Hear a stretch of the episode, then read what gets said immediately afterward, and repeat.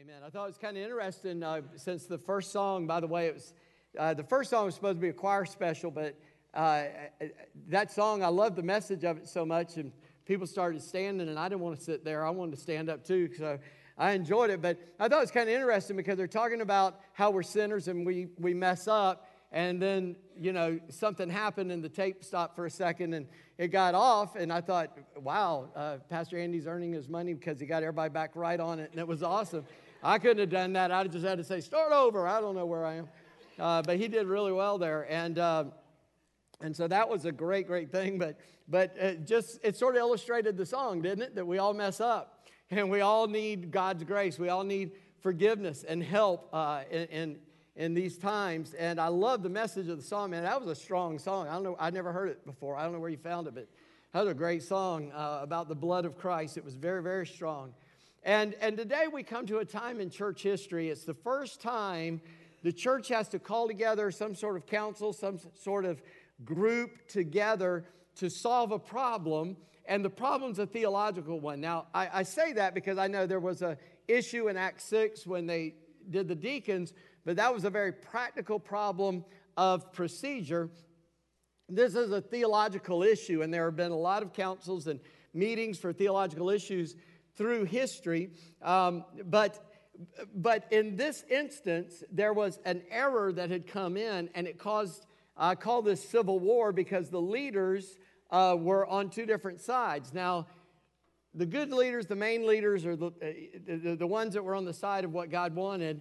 Um, I don't think that, that, there was a lot of problem there, but the guys on the other side weren't necessarily bad. They're, uh, in one place in this passage, they're identified as believers just of a particular party, uh, a, a, different thing. So let's stand together. I'm going to read these 21 verses, and we're going to look at what uh, they did in this. Um, now, you got to get the context to understand verse 1. This is still Paul and Barnabas um, uh, up in, uh, in Antioch, in the different Antioch, where the Gentile church had uh, really taken off. And it says, But some men came down from Judea and were teaching the brothers, unless you're circumcised according to the custom of Moses, you cannot be saved. and after Paul and Barnabas had no small dissension and debate with them, Paul and Barnabas and some of the others were appointed to go up to Jerusalem to the apostles and the elders about this question. So, being sent on their way by the church, they passed through both Phoenicia and Samaria, describing in details the conversion of the Gentiles, and brought great joy to all the brothers. When they came to Jerusalem, they were welcomed by the church and the apostles and elders, and they declared all that God had done with them. But some believers who belonged to the party of the Pharisees rose up and said, It is necessary to circumcise them and to order them to keep the law of Moses. And the apostles and the elders were gathered together to consider this matter. And after there, there had been much debate, Peter stood up and said to them, Brothers, you know that in the early days God made a choice among you, that by my mouth the Gentiles should hear the word of the gospel and believe. And God, who knows the heart, bore witness to them by giving them the Holy Spirit just as he did to us. And he made no distinction between us and them, having cleansed their hearts by faith. Now, therefore, why are you putting God to the test by placing a yoke on the neck of the disciples that neither our fathers nor we have been able to bear? But we believe that we will be saved through the grace of the Lord Jesus, just as they will.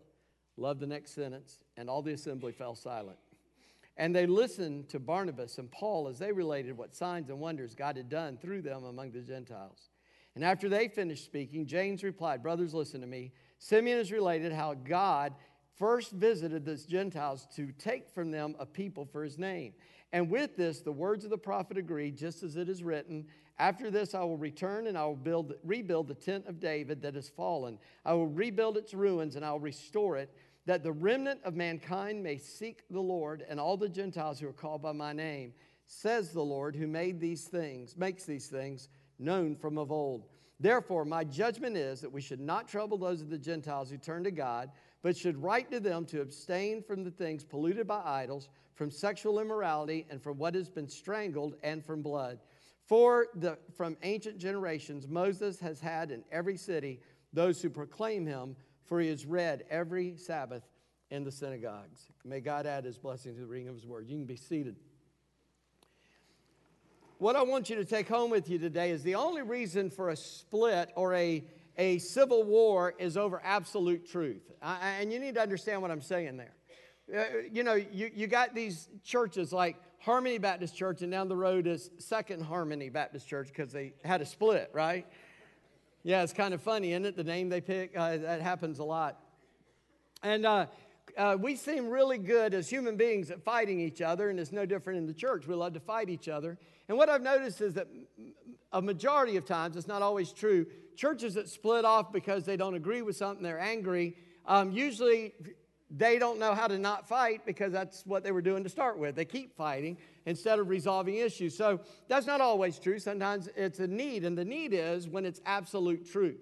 When the, when the theology is messed up, that's when you need to take a stand and make a strong stand. That's what we have here. We have an issue of truth, and so a strong stand has to be made, a decision has to be made, and the church does that. And in, in our modern uh, idea of church and, and, and what we think of as church, and in our nation, um, many times churches split over stuff that doesn't matter.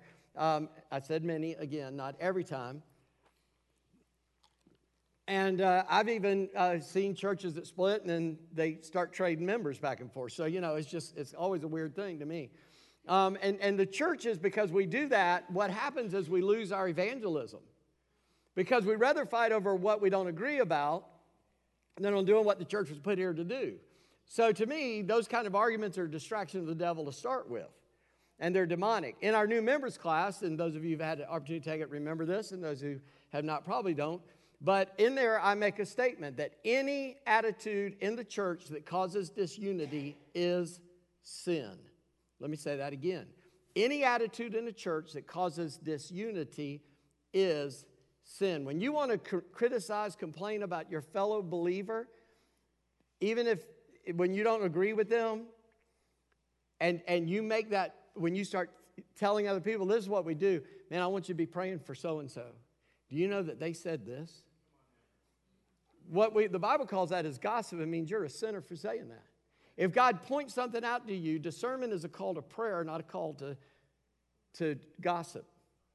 You should have to anybody but God about that. If God gives you something that you see that you go, that's a need, and pray. And of course, if it's bad enough, the leader should address it, and I get all that. But, but my point is this that we have to be very careful what we see as absolute truth and not truth. Absolute truth is found in Scripture. Uh, we sang a song about it today. Again, Pastor Andy was careful picking out a lot of these songs today because all applies to that. We believe in God the Father. We believe in Jesus Christ. We believe in the Holy Spirit. God existed from uh, before time began. He created time. There was never a time God was not. All things that are in this physical universe, which is expanding, and by the way, what's it expanding into? Into wherever God wants it to expand into. Uh, it, it, it just all points that there was a creator who created he existed before time. All things that are seen are created by him. He entered human existence because he created man. Man fell. He knew that beforehand. And the only thing that would take care of man's problem is for a man who was perfect to die for our sin. And so Jesus came as a man, lived a perfect life to qualify, went to a cross, died on the cross for our sins, was buried, and he was buried so he could rise from the dead. Nobody would doubt that he was actually dead. He was dead long enough in that tomb that he, the, the dude was dead, and he got up physically out of the tomb. He's seated at the right hand of the Father. He sent the Holy Spirit to the church to enable us to understand all truth. He gave us a written word that is completed so that we can know what he says. The Holy Spirit illuminates his word to us, and Jesus is fixing to come back.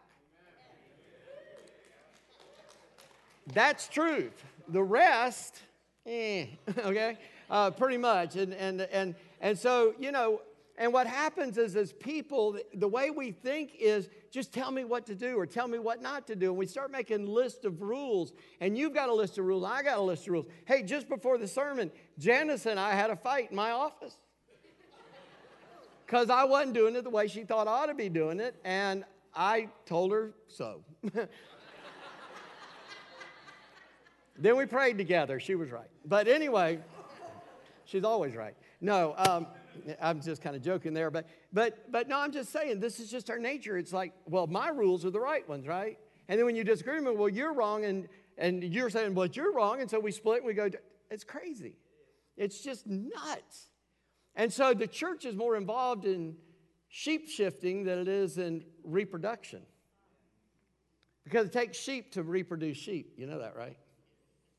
Amen. Not shepherds, sheep. Shepherds don't reproduce, sheep reproduce. Right? This is called stable thinking, horse sense, okay? That's what that is. Well, in, in, in the history of the church, there was an original church started back here, and as it came forward in time, it got into a lot of errors. So that in 1517, on October 31st, 1517, Martin Luther goes up to the church door in Wittenberg, Germany. And back then, the church door is like text messaging today. When you want people to know something, that's video or Instagram. And he nails 95 reasons the Roman Catholic Church was wrong to the door at Wittenberg and says, This is wrong because it is salvation by faith by grace through faith. And he sticks that on the door, and the Reformation of the church is on. Well, in that Reformation, they came up with five sayings, um, and, and they got codified eventually. But these are the five sayings. I wanted you to be aware of these. The five solas, it's, it, that's in Latin. And here's what they mean out beside them sola scriptura, scripture alone. There is no truth but this word. Nothing else. There's no other book. The Book of Mormon's wrong. Uh, the Jehovah Witness interpretation of the Bible is wrong because it does not follow a good uh, grammar of, of the original languages. This Bible is our only source of authority. It's scripture alone. It's not a pope, it's not a priest, it's not a preacher. It's this word. If I'm wrong about what this word says, I come under its judgment. I don't judge it. But we live in a society today where we want to make the Bible fit us. I had a cousin that called it the exempt religion. It's like a cafeteria church. You know, you just go and pick out what you like. And, and I preach straight through the Bible. And one reason I do that is because when I get those parts that I don't want to talk about, I got to talk about it because you'll notice if I skip it, right? And so I try to handle the hard stuff as well as the easy stuff. I'd rather preach sermons that you liked and you'd go out of here saying, Man, Pastor, you're such a great guy and a good pastor. But that, that's, that's not what we're called to do. We're called to make our lives conform to what the Bible says, not make the Bible conform to how I want to live my life. And, and, and that's tough to do for us. And so, scripture alone, sola fide is, and I may be mispronouncing I, I didn't check with Annabelle. She knows how to talk Latin. But faith alone we're saved through faith alone. And I'll go into the next one sola gratia, grace alone. In other words, it is God's grace through faith that brings us salvation. According to the scriptures alone, through Christ alone. Solus Christus. Christ alone. He alone is our Lord and Savior and King. And so, sola dea gloria, to God alone be the glory. Now, this is the problem they're facing right here is a, mis, is a trying to add to faith, trying to add to grace, trying to add to the scripture what is not there. we face those same problems today. And it's interesting to me, uh, out of this council, you've got two different personalities that are present there. You've got uh, Paul and you've got James. Paul writes the first book ever written in the New Testament, the book of Galatians, and it deals with what they're talking about in this council. Because everybody was so confused, he sat down and he wrote it out for the church at Galatia what it means to be a Christian. And it's very interesting that Paul was the ultimate Jew who became the apostle to those who are not Jewish. And he did that so he could interpret the Old Testament into our experience without us ever having to become Jewish.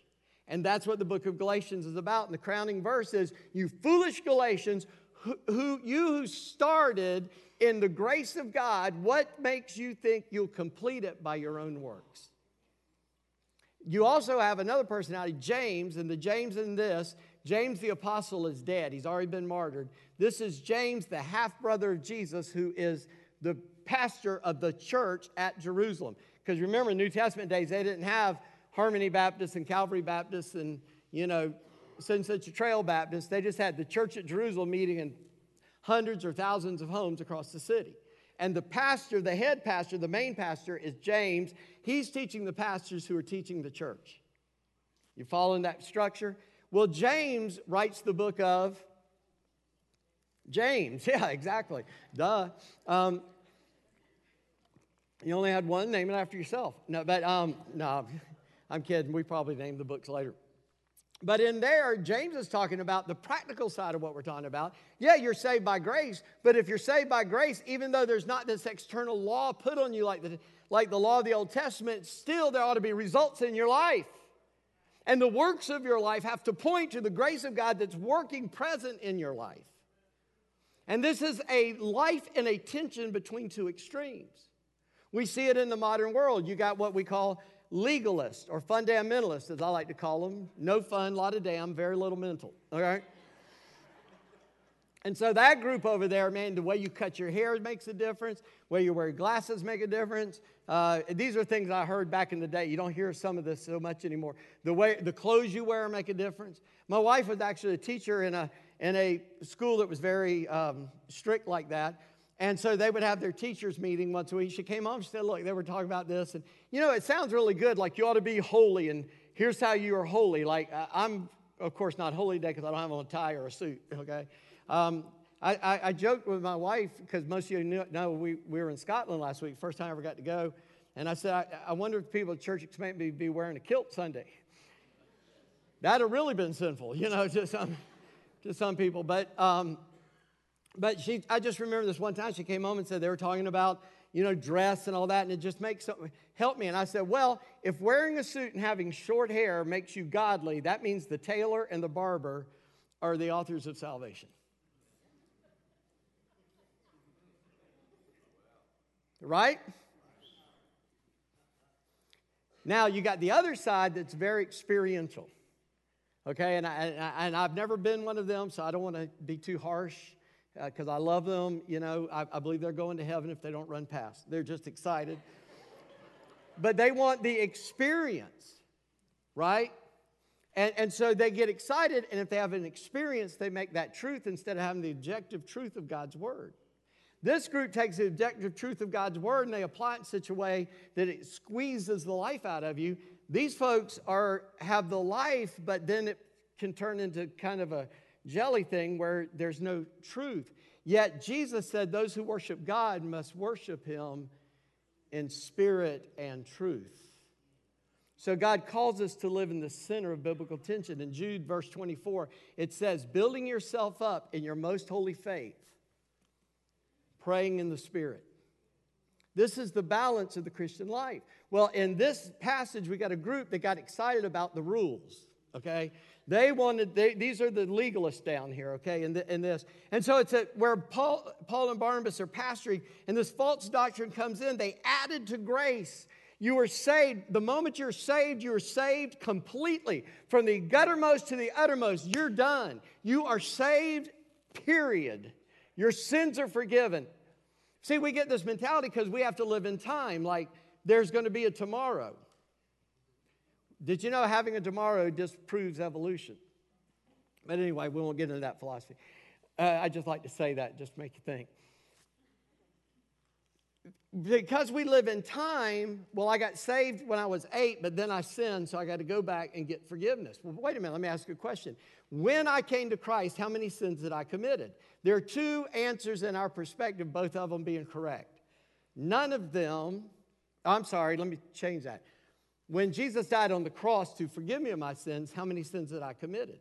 Two correct answers. None of them because I hadn't lived yet, and all of them because he was dying for the sins, my sins that he already saw. He didn't die for the things I do, he died for the nature I was born with. I was born with the sinful nature. Psalm 139 In sin I was conceived. And when I was born, the first thing I wanted to do was sin.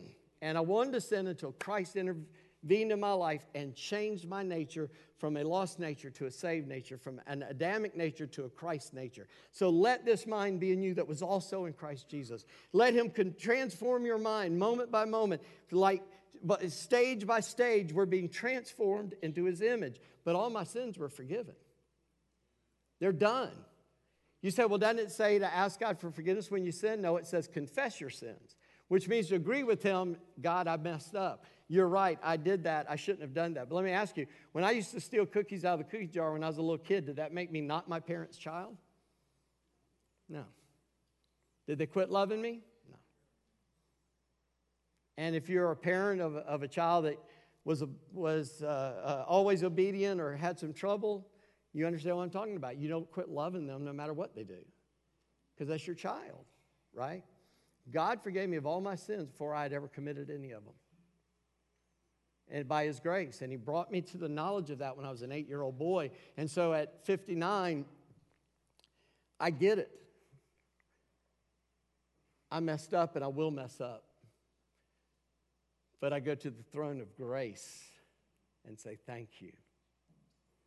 Because once you understand this, that's all you got left is to say thank you. And so these people came along and said, Oh, you think you're saved, but you got to be circumcised. Now that's a bummer. If you're a man in your 20s, 30s, 40s, and beyond, that's a bummer. And some of these Gentiles are going, Are you sure? But they added to it. This is the law. If you're a people of God, you got to be circumcised. That's why Romans 2, at the end of the chapter, Paul says this they're not Jews who are Jews outwardly, whose circumcision of the flesh, but they are Jews who are Jews inwardly, whose circumcisions of the heart, that our heart has been exposed and made tender toward God. So I am Jewish from the inside. And being an outside Jew has no benefit except that God gave the law and the Bible and the Savior through the Jewish people. But that's it. A Jewish person today has to be saved just like I'm saved. They don't get a special pass to get in for free. They've got to come to the, to the cross and say, Jesus is the Messiah, and his death on the cross pays for our sin. He is the Lamb of God from before the foundation of the world. And so they had a strong debate. Verse 2 is obviously a strong debate because it says so. But down in verse 3 to 5, I just want you to know so Paul and Barnabas and some others from the church are sent down to Jerusalem to talk to the elders and the pastors about the, the elders is the word for pastors to, and but talk to the apostles and the elders about this and all the way down it had to be frustrating to the Judaiz they're, they're called Judaizers by the way just to increase your education the people who believe you got to be circumcised to be saved or follow Jewish law to be saved are called Judaizers. They want to make you a Jew before you can be a Christian. And they had to accompany Paul and Barnabas because they send the group down. They send some of them and some of them.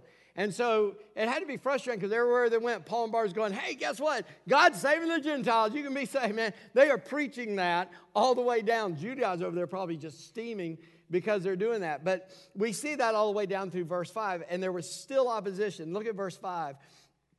But some believers who belonged to the party of the Pharisees rose up and said, It's necessary to circumcise them in order to keep the law of Moses. They couldn't let go of their tradition. Now, I'm telling you, a lot of this seems to apply in churches today in America because we've had generations of people who have created a Christian culture that is now within the church. Outside the church used to understand it and respect it, but friend, let me just tell you, if you're as old as me or older, you, if you don't get this, get it now. Outside this church, they could not care any less about what you and I believe. But what they will care about is if we care about them and tell them about a Savior who can save them from their sins. And we had kind of lost that. We thought we were in charge. We thought we were dominant. We thought we had that, that right. But there's still opposition. They couldn't let go of their religion. But why is it necessary to follow the law of Moses before you can be saved? That was the question they had to answer, and they came up with it's not necessary. Okay? So they, they had the law. And later on, Peter even says, How'd that work out for you? You're asking them to keep a law that we couldn't keep. I've noticed that about the legalistic side. Like I tell you, I was almost a legalist at one point. I guess I was a legalist. And, and, and, and so I, I talk about them and I fuss at them because I, I understand that better. But here's something I noticed about legalists they make rules for themselves they can't keep themselves. They don't even give themselves grace, much less anybody else. That's a horrible way to live. And I love that the Bible says God does not reason as a man. He doesn't think like a man. And we make a mistake when we think God thinks like we think. We got to think like God thinks. Well, Peter speaks out, verse 6 through 11. I've already read it. So the apostles and elders, now notice that. Apostles were those 11 men, one of them's been martyred, that, that Jesus had worked with. And so they are now the apostles. And, and that word is the same word that we would use for a missionary today, but it's different. The original apostles, those 11 men that were left after Judas uh, killed himself, those are the men who codified, who, who structured the theology that we believe today. They're the ones that set it down in order. So they had a certain authority in that day. When they spoke, it was because they had been taught by Jesus himself. And so when an issue came up, you would go to them to find out what they thought uh, Jesus would say about it. But then you got the pastors. These are the new leaders that have been being taught by those apostles. So the pastors, the apostles, they gather together to consider the matter. And after much debate, everybody's yakking, yakking, yakking, yakking, yakking, as always happens. Peter stands up and he shuts them all up. and he does it, and this is kind of interesting because Paul says in Galatians that Peter even wavered in this. That Peter, when he was apart from the Judaizers, was like, Yeah, yeah, you're saved by grace. But when the Judaizers showed up, he got a little afraid politically. Paul didn't care. So Paul just rip you a new one, man. He's just going at you. But but Peter, he's like, uh, I'm to get in trouble if I don't kind of go along with it. So he kind of go along. So Paul says, Peter, what are you doing, man? Don't do it. I mean, it's the only time in the scripture where it says, uh, other than Jesus, somebody stood up to Peter and said, You're wrong. But Paul did that, and Peter repented and was right. And he stands up at this council and says, Hey, are you crazy? It's great that God gave us the law through the Jews, but he did it so he could give us Christ, and God has used me. Remember, I, I, told you before, let me go over it quickly again. In Matthew, Jesus said to Peter, You're the rock on this rock, I'll build my church, and you have the keys of the kingdom. What you open will be open, what you lock will be locked. And in Acts 2, he opened the door, and the Holy Spirit came on the Jewish people as he preached the Holy Spirit fell, people are saved. In Acts 8, half Jewish, half Gentile people, he is the guy unlocks the door and the Holy Spirit comes. In Acts 10, Cornelius, the, the, the Roman guard, the Roman centurion of the Italian band, he uh, is when Peter has his vision of clean and unclean. He goes see Cornelius. God had told Cornelius to call for Peter. Peter goes in, preaches the gospel. Cornelius gets saved. The Holy Spirit falls, and now it's open. The Gentiles can be saved because Peter's unlocked the door. And he makes reference, and he says, As you know, guys, it was I was God's choice to unlock the door of the gospel. And when I did, God gave them the Holy Spirit without them ever becoming Jewish. They didn't get circumcised, they didn't sign a, a covenant says we'll keep all the dietary laws of the Jews. Nothing. The Holy Spirit came, He filled them at the moment of trusting and following Christ.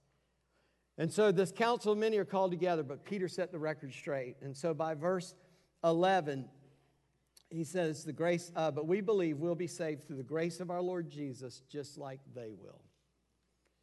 Here's Peter, this Jewish fisherman, zealot. 11 of the 12 disciples were zealots. That means they wanted everybody to be Jewish. And Peter was one of those guys, and he says, No, they get to be saved without being like me. So many times we want people to be like us, not like Jesus. That's why we, we work so hard to make people good church members. We work hardly at all to make them good Christians. And, and there's a difference. So then, just it, it's, it's only just stuck in here quickly. But Paul is the guy that wrote the book on this. He writes the book of Galatians. He's the guy that confronted Peter about it.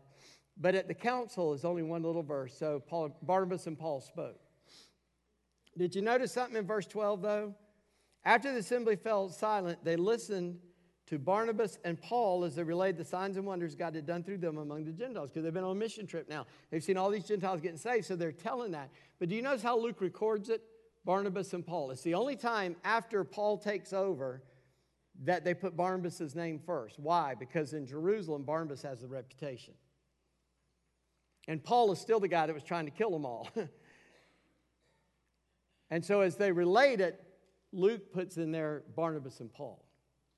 Just kind of a hint that Barnabas at this part speaks up more. Paul is the guy behind the scenes organizing, getting everything straight.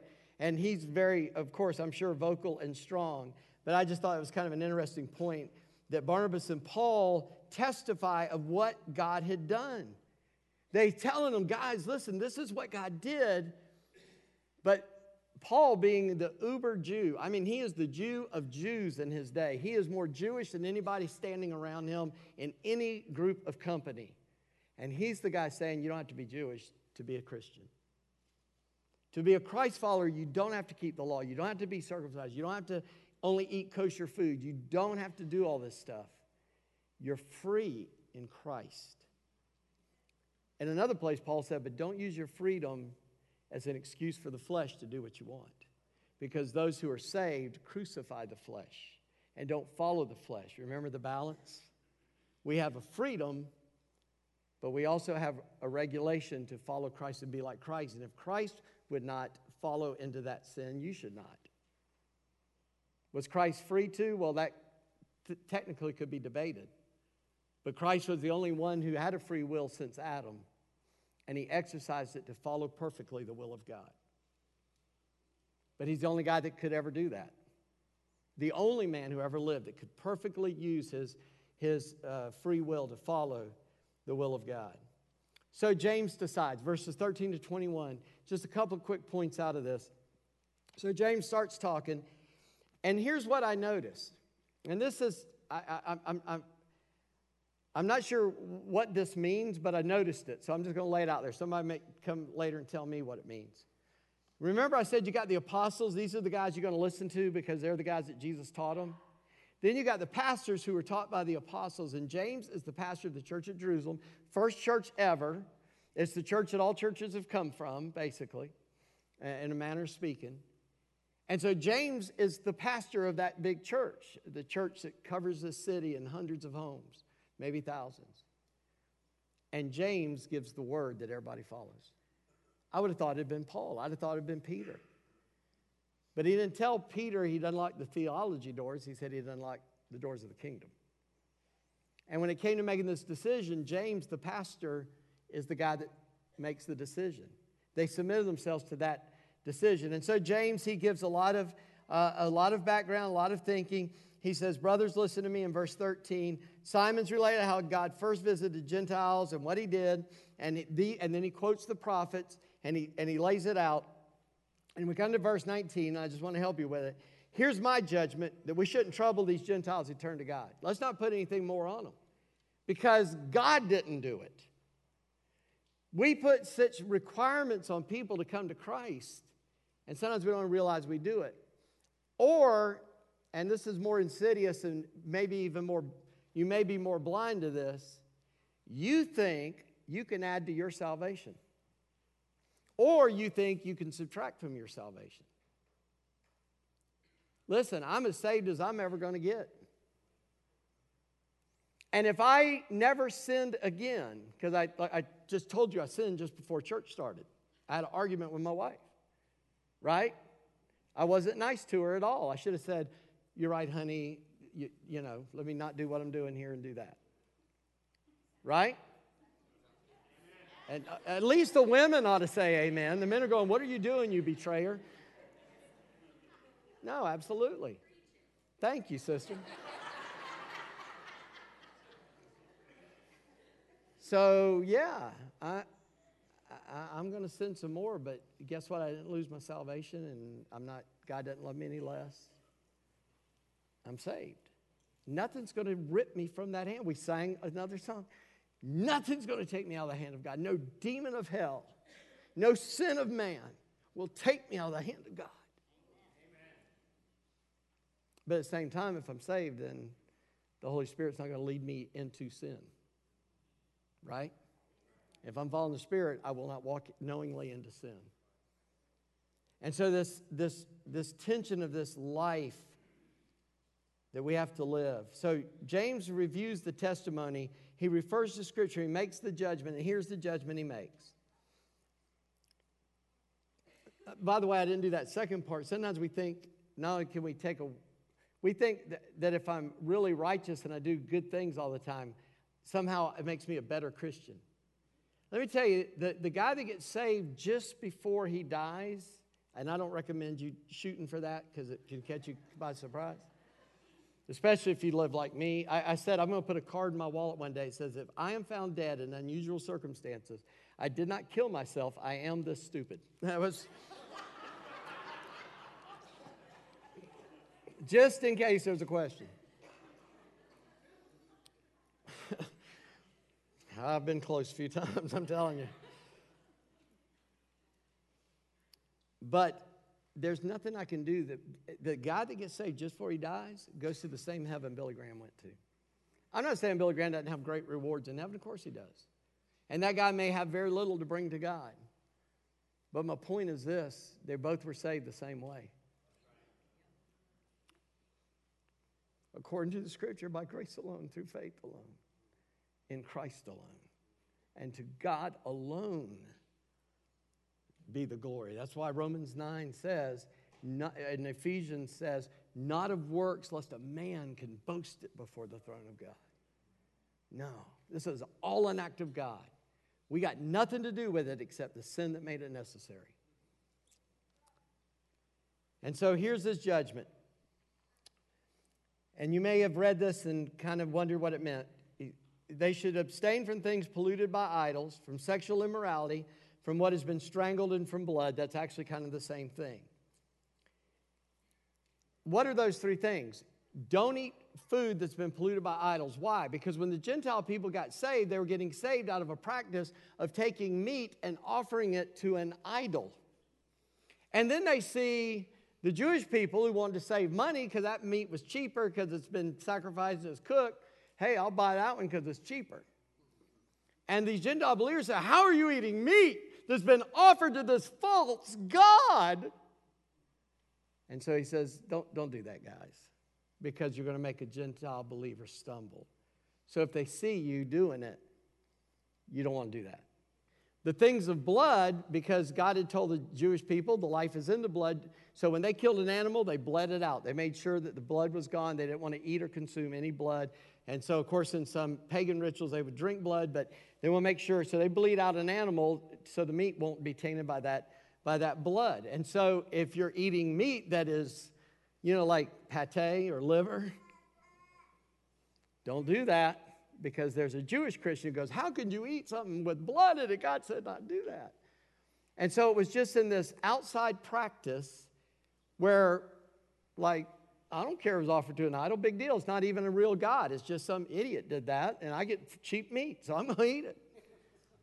You know, and on the other hand, it's okay. I cooked it over 400 degrees. There's no disease in it. I'm just going to be all right.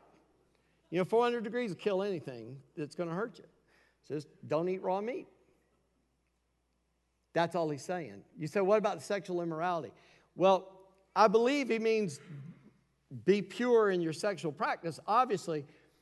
But here's something I've noticed in Scripture, and I, I, want you to look this up and really study it out. Every time we are disloyal to the truth of God's Word, God calls it adultery.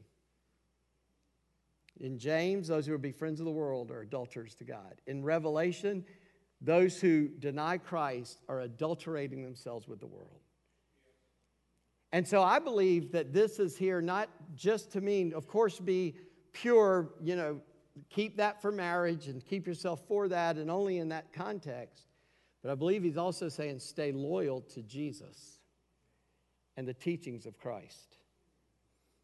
Don't offend your Gentile or your Jewish brother and stay loyal to Christ. That's what this amounts to, to me. Now, you can debate that with me and say, no, no, no, I believe. Okay, that's fine.